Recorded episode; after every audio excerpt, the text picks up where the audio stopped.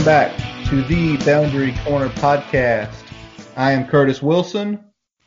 I'm Brian Siegler. How you doing tonight, buddy? Buddy, I'm tired. How are you? I'm right there with you. I'm not probably quite as tired as you are. You look like you uh, had had a long day. Long day of work, long day of running a few errands after work. 5:40 wake up calls are no fun. Um, full week of work too, so the mentality on Thursday wasn't there. Got to work tomorrow. You know, say what you want to say. Yeah. I believe this. When you have a Friday off, Thursdays can become the most energized day in the world. Right? That's right, man. I'm looking to Friday and it's great it's there tomorrow, but when you have it off, it's just a sense of like, I don't have to do anything responsible tomorrow. yes, yes, I have to wake my kids up. I have to get one to daycare. I've got to get the other to virtual school. But other than that, I don't have anything really responsible. So I put my dad hat on for a little bit and then I just kind of coast through the day. exactly. you know, clean up little stuff around the house, maybe play a video game. You know, just fun stuff like that, man. Now you hit me up. You got brutalized today with Curry, huh? Yeah, man. I had uh, you know, my my job sometimes is a uh, a slow flow for an extended period, and then a lot of hyperactivity for several hours to a couple days. So it was one of those, you know, four to six hours of hyperactivity today. So I, I, was I was banging out queries left and right, but, but I got it done, and uh, you know, the, the the big wigs are happy, so that's all that matters. That's all. Yeah, that's all that matters, man. Hey, how about this though? Let's just look. Let's just look holistically at things. Next week's essentially a two to two and a half day work week with lots of football, lots of good food. Um, obviously not as big of family gatherings, um, as normal and things like that, but still going to be a great weekend, man. Everyone's going to eat well and watch a lot of football, so there's nothing wrong with that. Not at all. and it's going to be a short work week. And I'd say what 30 to 40% of people probably have Friday off too. I'd say 30, 40%. Yeah, if you're not in the retail world, you know, um, some corporations will, you know, have certain jobs going on, but majority of people will have off. So yeah. Hey Brian, let's just get to it, man. You know, Hokies coming after rough loss to Miami by a point, have to travel up to the land of no change. That would be Heinz Field because Heinz Field this year will look like Heinz Field two years ago. No energy stadium, no one there. So luckily, the players have always prepped for that, which is a good thing. uh, but let's get to know the enemy. Hokies go up again north to Pitt, the four and four Pitt Panthers. Um, Brian, usually we've started on offense a lot, but we're yeah. going to script because Pitt is a different animal. We're going to start with the defense. This is easily the best statistical defense the Hokies have played all year. And this is a pit team that's missing defensive tackle Jaylen Twyman, who opted out very early in the process that he'd want to play this year. He's obviously going to be a first or second round pick. And then you got safety Paris Ford, who just a couple weeks ago opted out. Um, Ford, again, one of those guys earlier this year, me and you questioned why did he come back? Like he could have gotten drafted in without a doubt the first three or four rounds, came back, had played very well, um, definitely improved his draft stock even higher.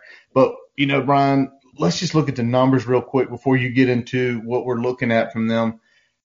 They are the eighth total defense in the country. They only give up 296 yards a game only 23 points per game. Again, a very good number. In rushing defense wise, Brian, they are number two in the country. So it's a strength on strength again. They are only giving up 78 yards per game. So, Brian, what are we seeing from this type defense? Uh, so the big thing, um, it's kind of the almost a dinosaur when we really talk about it, man. They run a true 4 3 defense. and, you know, most of the time when we talk about four man front defenses in college football these days, it's either some version of the four-two-five or kind of a multi, multiple front situation. But, but these guys are a true 4 3. That means they, unless it's like long down situations, they usually have three linebackers on the field. But when we talk about their strength, the, the strength is definitely their front seven, um, and especially their D line. Even without you know, Twyman in there, they, they, still got some some studs up front, and their safety play is very good. I know they're missing Ford now, uh, but their safety play is very good as well. The really only weak area of this team is probably their cornerbacks, and that that's not necessarily a weakness; it's just not a strength. Yeah, Brian, you mentioned those defensive that defensive line, and I tell you what, they're leading the country with 38 sack total on the year. They're also leading the country in tackles for loss. They get almost 12 per game, which is pretty wild. And those two defensive linemen, the first thing I noticed was the 757 product, Patrick Jones. Yep, we did offer him. We he was offered for 247. So anybody want to get up there and scream, we don't offer the kids. He was offered. 6'5", 260 pounds so far this year, 34 tackles, 11 tackles for loss, 8 sacks. Hey, bro, don't you wish we had our scheme we're trying to run this year when we were recruiting this kid? A lot easier to sell, huh? A lot easier to sell, yeah. Uh, other guy, defensive end, again, 6'5", 270, Rashad Weaver. 27 tackles, 11 and a half for loss, five and a half sacks. So you mentioned that their front seven's good even without Twyman. Man, they would be borderline. They're, they're elite anyway. They might be the best defensive country if Twyman had come back. So what are you seeing not only from Jones and Weaver, but the other pieces of this line? Man, the big thing is that both of those defensive ends, Weaver and Jones, they get after the passer. Yeah. um, you know, they're they're pretty balanced as well. They're good against the run, but when they get into those third third and long situations where they can pin their ear back, they are damn scary.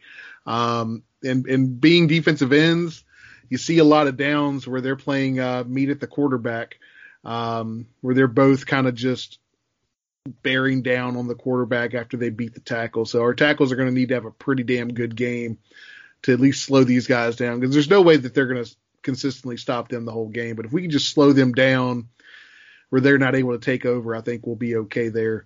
Um, you know, Weaver, he has great power with his pass rush, and then Jones is kind of more of the the speed edge guy that has a couple really good uh, pass rush moves that can throw guys off balance. Um, so again, across the board, they're good, but those are the two guys to keep an eye on because they they make plays um, you know, in the run and as well in the in the passing game, getting sacks. Absolutely. But like you said, there really there is no weakness on this team. Even the corners who you know they aren't they aren't great, but they aren't bad. You know, but we look at the other pieces of this defense. I see really, you know, sort of, I hope I'm pronouncing his name right. SirVocea Denise, Dennis, the sophomore, 6'1", 230 linebacker out of Syracuse with 51 tackles, four sacks, 13 and a half tackles for loss. Jesus, is, does anybody that we're looking at get below double digit tackles for loss? That scares the hell out of me. and you talk about the safety play. Yeah, they don't have Paris Ford. And Ford, before he opted out, 45 tackles, three and a half tackles for loss, three interceptions that's why I said he solidified. He played it. He said, "I think I'm good. I think I've proven that I am going to be yeah, one." Once, once they were statistically out of any chance of playing for a uh, ACC championship, he's like deuces. but he also played well. Yeah, well. So it was like he did, I mean, he wasn't just out there, you know, biding his time. He was out there balling his ass off until it did make sense for him to risk another injury Exactly. To play out the season. And we talked about Ford in our in our, you know, leading up to the season, reviewing all the teams. He was one of those elite players. Well, the other safety is just as elite. You look at Damar Hamlin, the redshirt senior, 6'1", 195. He was also a top 247 player back in 2016. 46 tackles, three and a half tackles for loss for him. And then just kind of looking at, we look specifically at the upfront numbers, but just more overall information. They're really good at stopping on third down, which has been a real issue for the Hokies on offense. They're only allowing 35.5% conversion rates.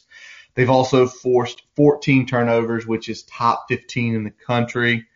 I mean, Brian, you know, what are you seeing now that we, we've kind of moved back to the, the second and the third levels? What are you seeing from these guys? So uh, Denise is a playmaker at linebacker. He runs well sideline to sideline in pursuit. Uh, he gets sent on blitzes a lot on third down and long situations, really putting pressure on the quarterback. And he's just a guy that in the run game, when things kind of get bumped to the outside, he's there making the play, playing underneath the tackles, playing outside the tackles, and uh, and making some of those tackles for loss. So he's really a guy that kind of does it all, and he really is an asset to that front and lets that those, those guys on the defensive line, uh, you know, pin their ears back more because he cleans up, you know, any of the mess that is that is kind of left from those guys getting upfield. Um, and then let's take a look. You know, you mentioned Damar Hamlin, man. I mean, Ford got a lot of the publicity, uh, a lot of the lot of the big talk, but I mean, Hamlin is also a guy that's been playing at a very high level for several years now. Um, he's really great in run support from the safety position, so he gets good good fits there and uh, and, and, cleans up the messes there when things get uh, sent out to the spill area. And uh, he occasionally gets exploited in coverage, but when he's there to make the play, he breaks up a lot of passes. Occasionally, we'll get an interception. So, you know, he, he's a guy that we got to definitely account for both in the run game and when we're throwing the football. So, you know, there's really no weakness to this defense. There's only areas that aren't great. um, yeah, and you talk about being there, the two interceptions you mentioned, and he's also got five pass breakups for safety. That's a pretty good number. So, you know, Brian, we're looking at every level, best defense we've placed. We're coming off probably I don't know. Three of the four last weeks on offense, we just it hasn't clicked. Louisville yep. felt it did click. Now you're going against this really good offense that, or excuse me, this defense that's going to stack the box, that's going to take our strength away. I mean, this is not going to be an easy task. And as a person, I'm, I'm kind of going on an emotional swing. You know, give me some things we've got to do so I can take the emotion out and look more at it. Um, you know, analytically. Yeah, I mean the big thing is going to be the intermediate passing game. Um, it's been something that we've talked about the last few weeks. It's going to need to play a big role again. But what's also going to need to play a big role is throwing the ball some outside the numbers. Um, we need to take advantage of the fact that if there is an area that isn't exceptional in this defense, it's cornerback. And if we're going to make some plays, that's where we're going to need to take advantage of them. So, um, need to make good connections with receivers outside the numbers. Um, try to stretch the field on them some, but also, you know, give guys the ball in space and let them get up the sidelines as well, make them have to tackle. And as far as the running game, man, um, I'd like to see us try to run some up the middle, but also get to the edge with them playing, you know, traditional four three. Yes, they've got guys that can at the linebacker position that shed blocks better than like a nickel or a whip or, or, or whatever that type of position is from a given defense. But they're not quite as quick. If we can get our guys to the edge and get, kind of get up that outside alley, we might have some chances to exploit them in the running game as well. So Brian, when you say that, are you thinking uh, these are these are the three thoughts I have when I, when you say what you just said there. And we've seen it a couple times. Jet sweeps. Yep. Getting to the edge. The little toss play that we run where essentially the running back and Hendon take three or four steps and then he pitches the ball where essentially they've cleared the outside tackle or they're not right on his behind. And I'd like that play to be an option play. I was going to say time speed option. speed options, forcing those linebackers to get to in and forcing the safeties to come up. Yeah, if if we're running that pitch play, I want Hendon to have the option to hold that ball and get upfield as well. So I don't want it to be an automatic pitch. Um, and yeah, speed option would be great. Quarterback lead outside would be something we would run on occasion to mix oh. things up. Huh? On occasion, not. Yeah, I, I, that's why I qualified it. I qualified it. yeah, we don't need to run our quarterback every play, um, especially if you know Herbert's looking to take more like 60% of the running back snaps this week versus you know what 25% last week. If he can get up to 60% um, with a guy that you really trust, especially um, you know with Holston coming along some in last game as well, you got to feel good about your situation at running back. Absolutely, Brian. Um, now, as good as their defense is, elite status, you know, defense this year, their offense is it's it's just terrible. I mean, it, there's no other ways to say about it. There's a lot of things we can look at. The first couple things I'm going to look at, Brian, they're only gaining 357 yards per game. That's just not good at all. Um, and where it's really bad is they're averaging 104 on the ground and 253 in the air, which with what, how we've played against the run, this is good. This is similar to BC where BC got like 130 yards, but it's like that's okay. We were giving up a ton of yards. Yeah. Now clearly those two positions, one is led by Kenny Pickett so far this season in six games, five, 1,599 yards, eight in eight touchdowns, three interceptions. Again, six, not eight games. He did miss two due to injury. 62% completion. We've seen Kenny Pickett play in person exactly one year to the day this game will be played, which is pretty funny. Yep. And then we've got the 5'8", 175 running back out of Fort Lauderdale, Vincent Davis, only 313 yards rushing, about three a carry, four touchdowns. Also pretty good out of the backfield with 104 receiving yards on 17 receptions. So, Brian, what are you seeing out of Pickett and Davis primarily? So, let, let's let's start with Pickett. Obviously, um, you know we we've talked a lot about Kenny Pickett on this program between you know some of the stuff we talked about at the beginning of the season, some of the our picks throughout the year, um, you know, some of the uh, the stuff we've looked at other tape as we've you know been scouting other opponents. We've talked about Kenny Pickett. He's a steady quarterback. He's not elite. He's steady. He's a good quarterback, but nothing more. Um, and because of how much they struggle to run the ball, that's a problem for them. Um, they live and die by the day that Kenny Pickett has. True. And you know, he had a for for his career, he was kind of he was good at the gate, but he's only taken taken kind of baby steps each year since then. He's not taking those those giant leaps in terms of his uh, his growth at the position. Um, but he will make plays um, with his arm and with his leg, but he also will make throws that kill drives.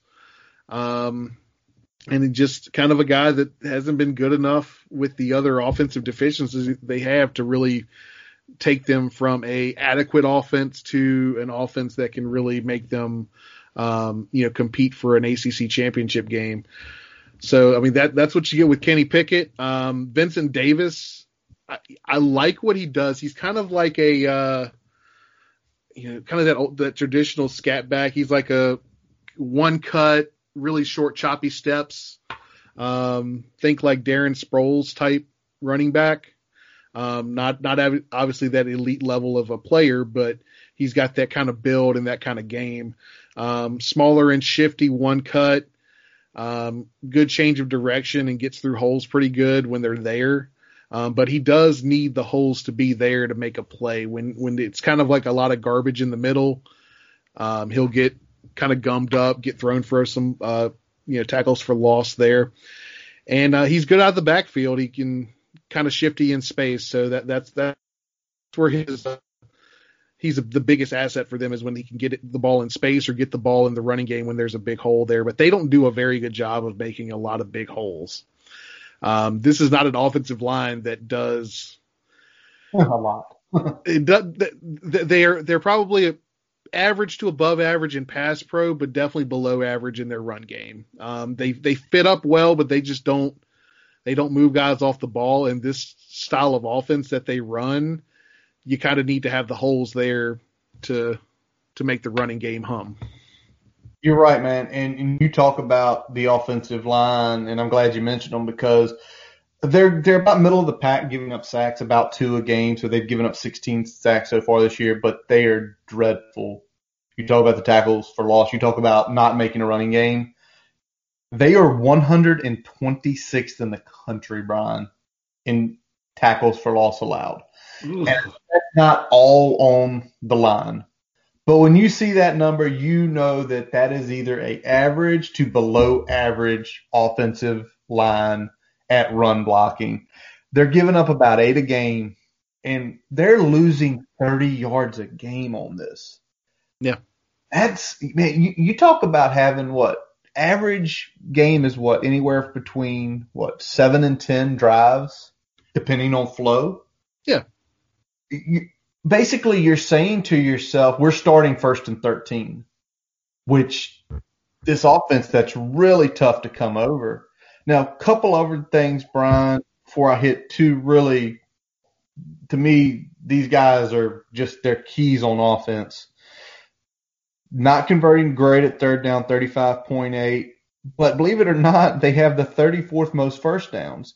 So when I see that, I think, well, when they're getting solid yards on first and second, usually they're they're getting the first down. You get them to third, they're in a whole heap of trouble.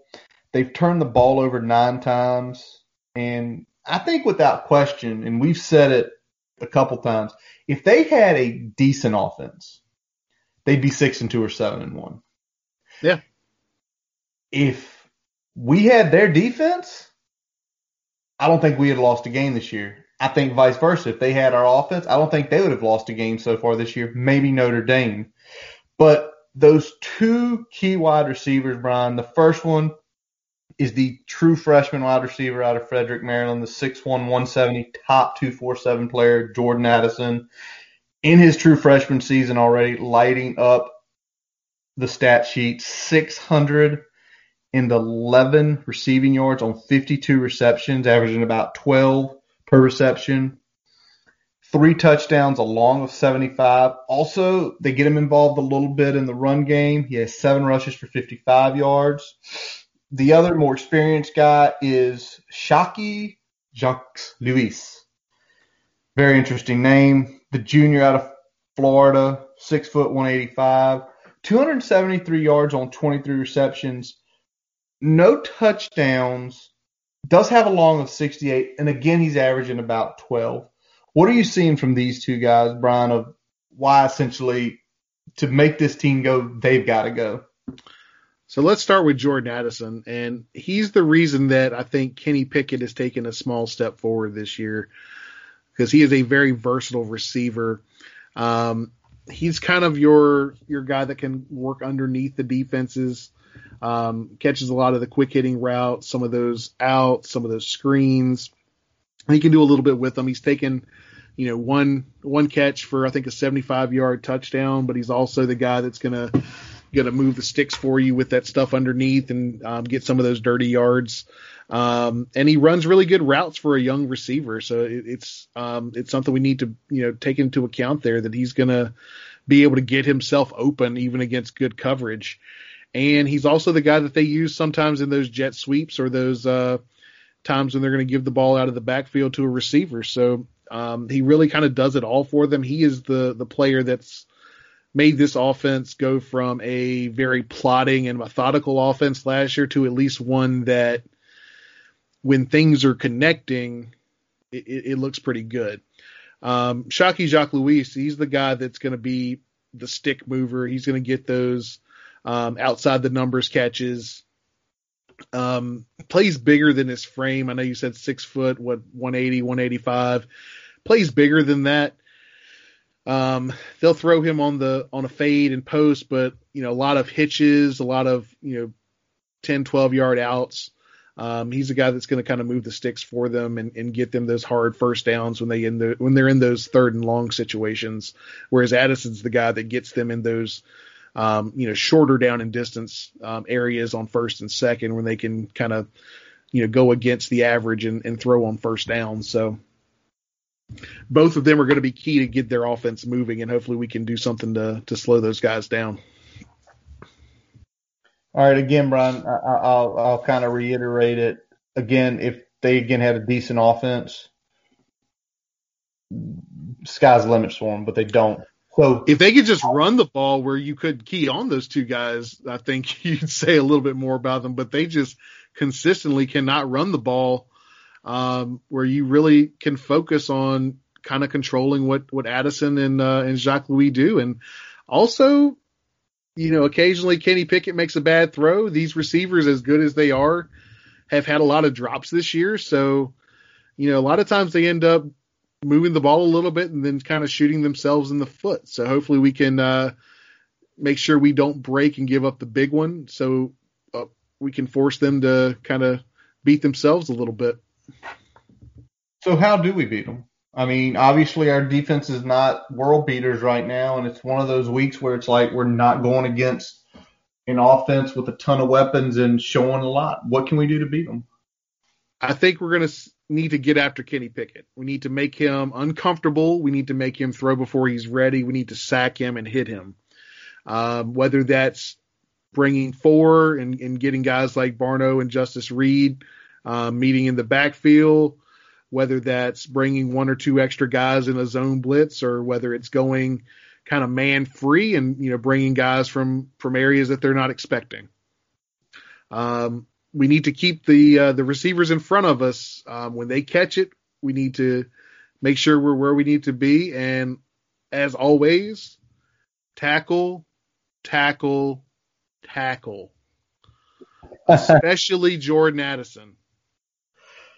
So just the tackle, tackle, tackles becoming the weekly number three. I'm not trying to beat a dead horse here, but I mean, as much as we've struggled with it off and on this season, I'm going to keep emphasizing it until I see several games in a row where it's not an issue. It's true, man. One other point before we get over to the pivotal players, points, personnel because y'all, it's the, the the pivotal players is becoming more than that.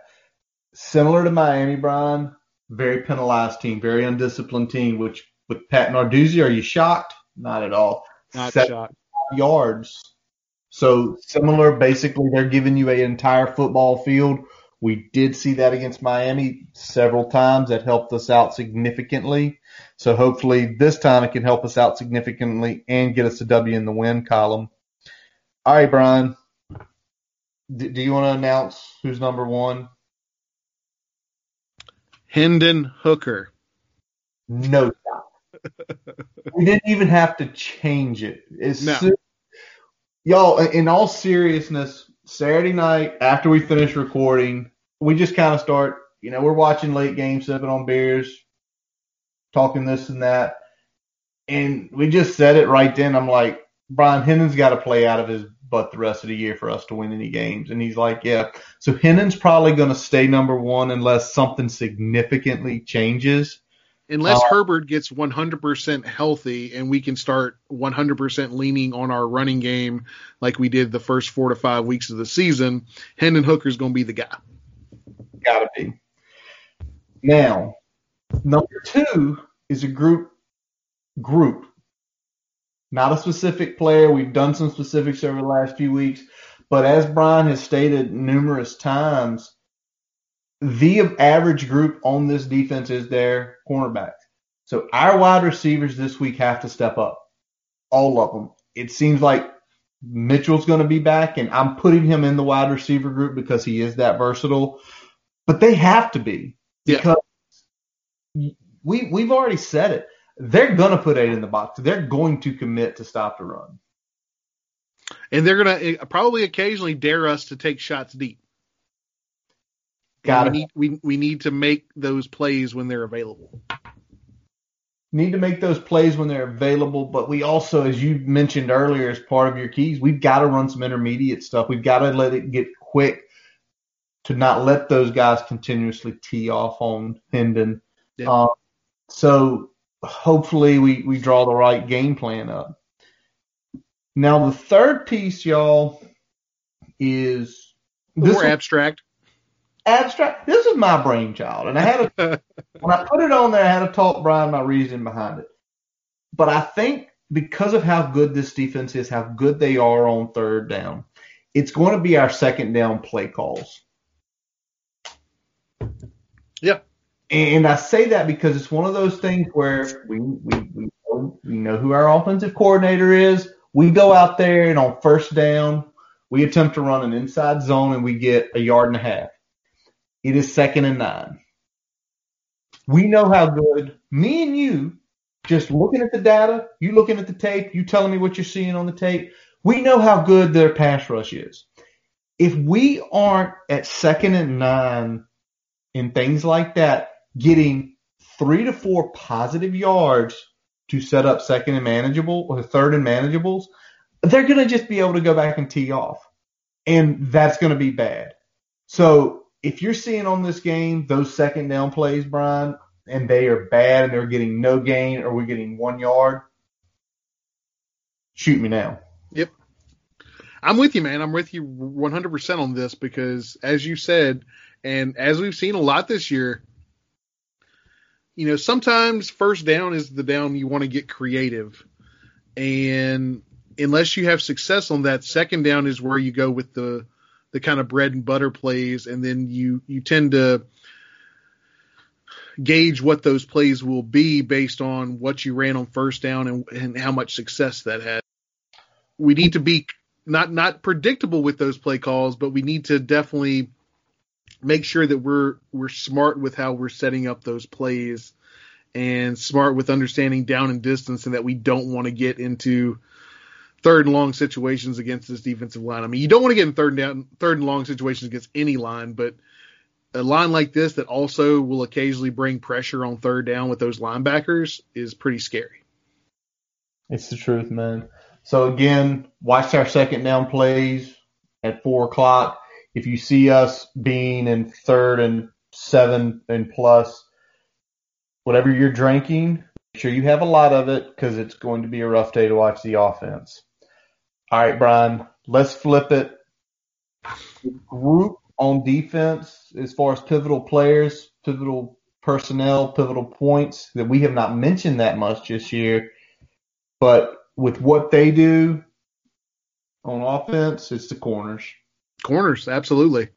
Um, corners are going to have to cover well. Corners are going to have to tackle well. Like I said, especially Addison, um, who will work underneath um, kind of some of where our, where our zones are. So we're, they're to have to come up and make those tackles, um, you know, in space. So it's going to be important that they cover well and tackle well. Yep, and you know we don't know Jermaine Waller's status at this point. If he's still banged up, I, I'm almost thinking he's out for the year. Continue to let Dorian Strong, um, Brion Murray, or Mike Chapman continue to develop. Um, and you know I think the as the way the first one rolls on, it's the first one kind of goes into the second one, right? Yeah. We said it Saturday night. And the number two thing that's got to happen is if you tell me Justin Hamilton calls that game this week, they're not going to get to 17. That's the way I feel. He Yeah. Up his coverages. He mixed up the blitzes. He was going some man. He was going some man free, going man zero. Then there were concepts where he was throwing everybody. He had Miami off balance enough of that game, slowed them down. It's the play calls. Can he do it again, Brian? Yeah, I think he can. I think I think what he finally said was I'm going to stop with the calls. You know, sometimes coaches get into this, especially play callers, the we do what we do mentality. And I think he finally broke out of the we do what we do mentality and said, I'm going to call a game that's going to keep the other team off balance, regardless of what we do well, or regardless of what our normal philosophy is.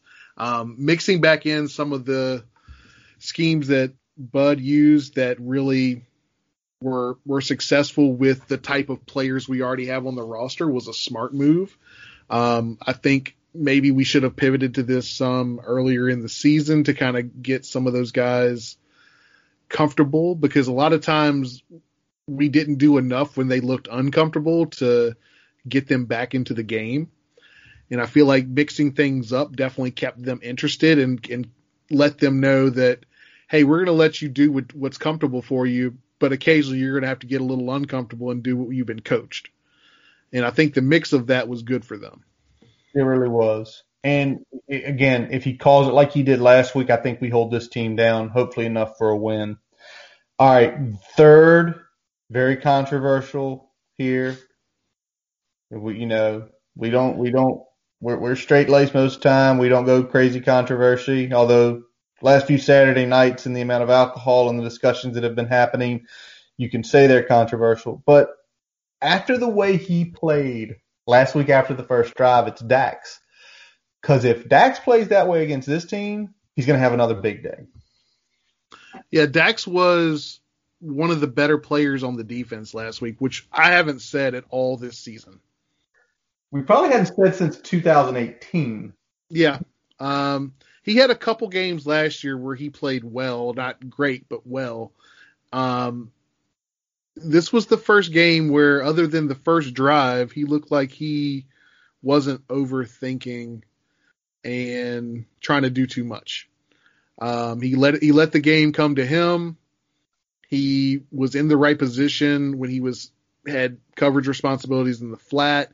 He did a good job of not letting uh, the quarterback get outside and bust big runs. He used the sideline as leverage. He turned guys back inside when he needed to. It, it was a soundly played game by Dax, and if he can do that again, that's going to be big for us. It's absolutely the truth because with Dax being able to spell Rayshard, being able to either start at backer or spell Tisdale, it keeps that rotation and keeps those guys fresh, which, you know, when we see that, we know as we get deeper into the game, we don't tackles, we don't lose leverage. Well, we, not- we thought that was going to be one of the strengths at the start of the season was having three guys that you could count on, and just between not really getting the new system and a couple guys coming in out of shape and Tisdale being banged up, you know, first part of the season and COVID. I mean, it was a you know, kind of kind of a tough run there for the linebackers, and hopefully with some of the things J Ham's done to mix up the calls, that that these guys will start showing out again like they did uh, last year in, in some spots. Absolutely. All right, Brian, real quick, Jalen Holston gets the 25. Earned it.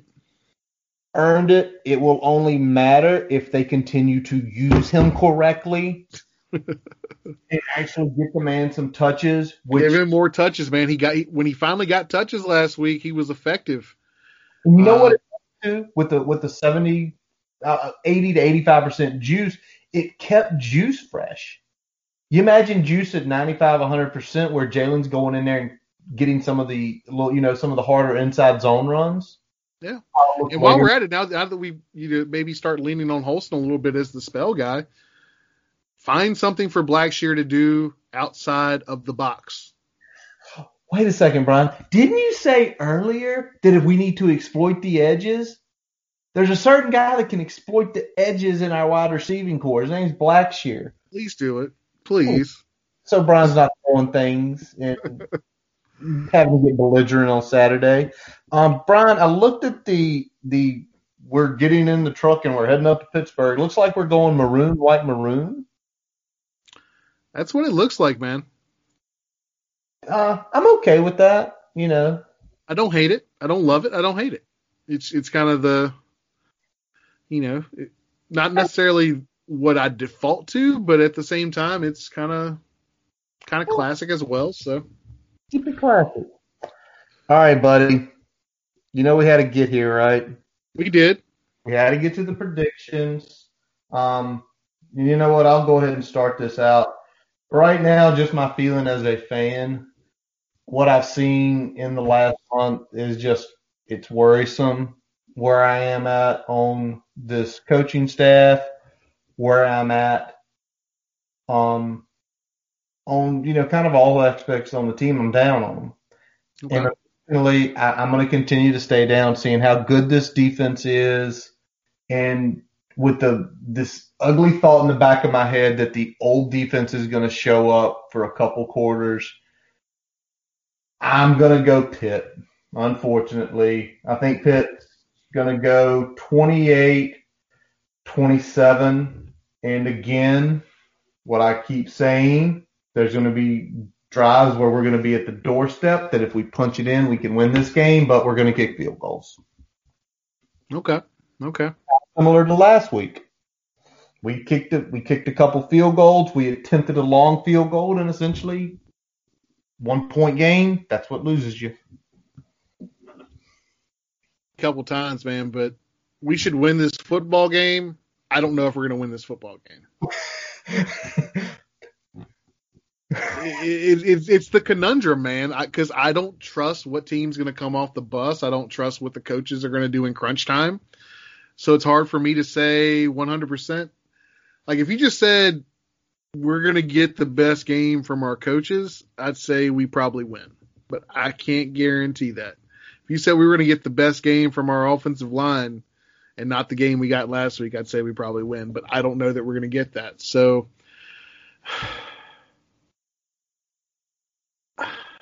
You know what? I'm gonna I'm gonna take I'm gonna go out on a limb here. I'm gonna say that enough of what we need gets off the bus and we pull out a tight one 31 28. Brian goes 31 28 VT. I take Pitt 28 27 because we kick field goals versus scoring touchdowns. All right, let's roll on, get into our pick'ems for this week. Last week, Brian, we salvaged 500, three and two for both of us. Um, I completely whiffed on the Michigan game. You nailed that one, but I got the UVA game right, unfortunately. That's back to back weeks of you nailing UVA, man. Jesus. That's what she said. Yeah. I'm give them all the credit. You know, they're they're. Yeah. All right. Well, let's start. Let's start with tomorrow night, Syracuse, Louisville. Louisville is laying 18 and a half points. Javian Hawkins has opted out for the season. Brian, I led with the first. You lead with this one. What do you say? Man, 'Cuse sucks, but I don't know what team Louisville is going to be, especially with Hawkins up and out. So, um, give me 'Cuse. I'm with you. 18 points when literally your most consistent offensive player is not going to be there. 18 points, way too much delay. We know how bad that Louisville defense is. I think Louisville wins. I think it's probably going to be an entertaining game, but 18 and a half is just no way to go. Just play cover three and spy um, Cunningham the whole game, and you're probably going to be okay. Absolutely. All right, FSU Clemson. Never thought I'd say this in this game. Clemson is laying 35 and a half points. And with all the turmoil, players opting out, injured players down at FSU, I'm laying the 35 and a half. I think Dabo enjoys putting it on FSU, and I think he will put it on it, especially with Trevor Lawrence back this week. Uh, I'm torn between the dumpster fire and the fact that Clemson probably won't have to put their foot on the gas for four quarters. So that's what I'm weighing, and I'm going to say that I think Clemson wins by 32. So I'll take FSU in this one. Does FSU break 14? I think they get to 17. All right. I think they get to 17. So I'm saying Clemson is somewhere around 50. Brian's going to go find some betting site that allows you to bet points on the other team. All right, Brian. Abilene Christian UVA, the tough out of conference game for the Wahoos. Wahoo's laying now 39 and a half point. What say you? Oh man. You know, you've had you've had a run of luck picking UVA, so I'll take them here against good old Abilene Christian. Um, I'm gonna go against them this week, Brian. Oh, Fast. Um, especially with the big opt out. Abilene Christian's not a good school. They're one and four. They're one and four. They've kept it competitive a couple games. Um, but with UVA having probably their most talented interior defensive lineman opt or essentially get in the transfer portal this week, and then we know how thin they are on offensive line. One of their starters went out. I think they win the game by like 30, so somewhere like 40 to 10. Um, but I don't think I can't lay 39 and a half with them. I think they know they have to play conservative, play not to lose, play smart. Um, so I'm going to go with Abilene Christian and 39 and a half. okay. All right. I don't hate it. Well, you know, when you have that many points, you really can't hate it. Like if you're if you're if you're if you're taking the points, you know, it's one of those things where you're just constantly like you just need to freaking keep scoring. Like do not stop score. Why are you putting your fourth string talent in? You're only up 28. You need to score to get to 40. Keep it going. All right. Got a responsibility here. got responsibility to win me money. All right, Brian, let's do this one next. Liberty NC State. You seen this one? Yeah. This one? You shocked by that? You shocked by State lane three and a half? Yeah. That that's uh that's a weird line. Um, very weird line. You get to pick first on this one. Who you going with? God, this is the one that's kind of torn me. The other ones on our list, I, I felt good about. This one was back and forth, back and forth, back and forth. But I, I'm gonna take Liberty. I will take them in points. I, now I'm not gonna say they're gonna win this game outright, but I think they're playing well enough, you know, with the backup quarterback down at NC State to uh, to uh, at least keep it within a field goal and Okay. get that, that book win. I will take Liberty outright. So give me Liberty. Liberty with a money line there. All right, Brian, let's go to the big game in the Big Ten in the horseshoe at high noon on Saturday. Indiana and Ohio State. Ohio State laying 20. Indiana, the feel good story of the year. Um, I've not been able to see if the coach's son is doing okay. Got, you know, kind of banged up pretty scary last Saturday. But uh, what do you think with this one, Brian? I unfortunately think the feel good kind of runs out in this one. I like Ohio State laying the 20. I don't think it's going to be much over that, but I think it'll be about three scores. And I'm going to flip and go the opposite way. I think Indiana's going to cover it. I think Indiana's going to give a, uh, a, a har- tougher fight than what you're thinking. Um, I think they can. I think they can score enough points to stay right in earshot. Probably lose somewhere between 10 and 13. So I like getting 20. I do see that as a high scoring game. I don't know what the over under is. Let me let me look real quick. I'm just now I'm interested because Efforting. Efforting, efforting, efforting. Uh, over under is 66 and a half. I think I think they're going to cream that over. Yeah, I think that I would hammer that one. yeah, 66 and a half does seem rather low. All right, Brian. Let's go true Pac 12 after dark. All right. A 10:30 kick between the Utes of Utah and the USC Trojans. The Trojans laying three and a half or three points straight up here. Having a looky looky at this. This is in Utah. Not sure if they've got fans. This is Utah's first game. They had everything. Their first two were canceled. Um, USC is winning by the skin of their teeth. but I think this is going to be one of those.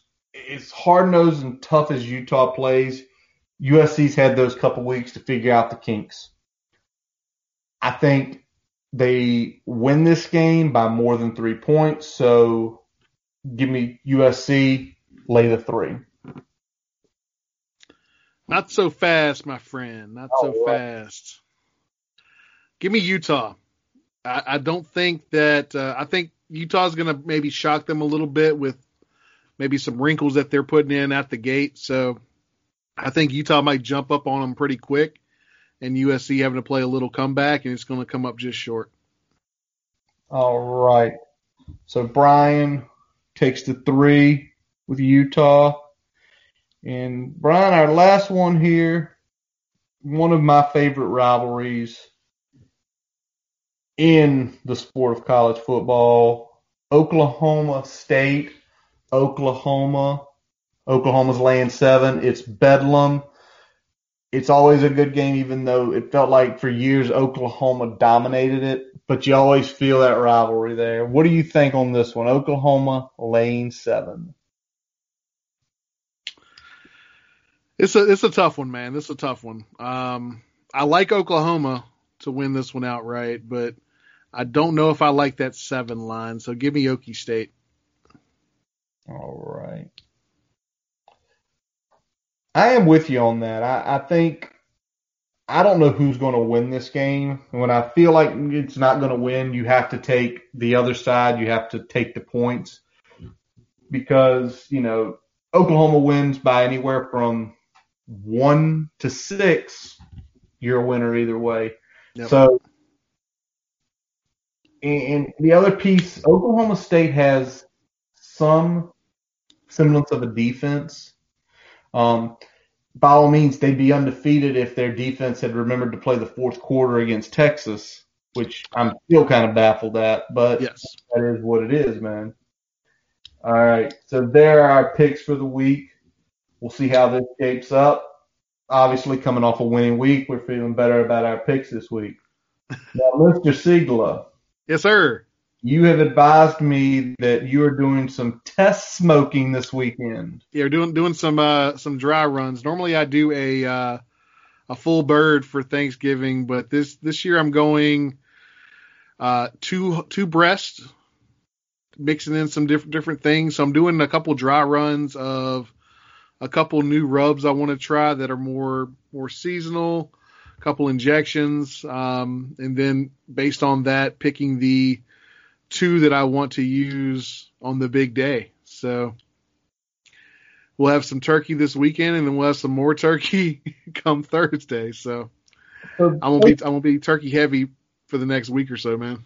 So basic week or so. Hell, sounds like if you're doing it this weekend and then you're going to do it on Thanksgiving, you're going to be legitimately eating turkey sandwiches for ten days. Well, I'm throwing um, a good amount of what I'm doing this weekend to the neighbors and to my pops. So, okay, okay. yeah, I'll, I'll have a I'll probably have a couple meals and maybe a good good Sammy out of it or two, but um, you know, a good a good chunk of it's going elsewhere, and then the other two will be just for the, the, the big day and for uh, for leftover Sammys after that. So very nice, very nice, man. All right, check in everything here. We've got a good collegiate football game. Tulsa Tulane. Tulsa scored last play of the game to tie it up. Hey, 21-21, and the Cardinals and the Seahawks here also a good game. So we'll be watching that as we wrap this up. Brian, anything else breaking on Hokie front or college football front? I haven't seen anything big, man. I think we are good to go. All right. So that is going to wrap up this episode of the Boundary Corner podcast. I'm Curtis Wilson. I'm Brian Siegler. Follow us on Twitter, Facebook, and subscribe to the podcast on your favorite source, including Spotify, Amazon, and Apple Podcasts. Rate, review our podcast, please tell us what you like, what you don't see. Feel free to hit us up either on our personal accounts on Twitter or the Boundary Corner with questions, subject matter you'd like to see us discuss. As always, we let our buddy Jason Long play us out. Catch him on Spotify and Apple Music. We thank you for listening, and as always, let's go. Hokies.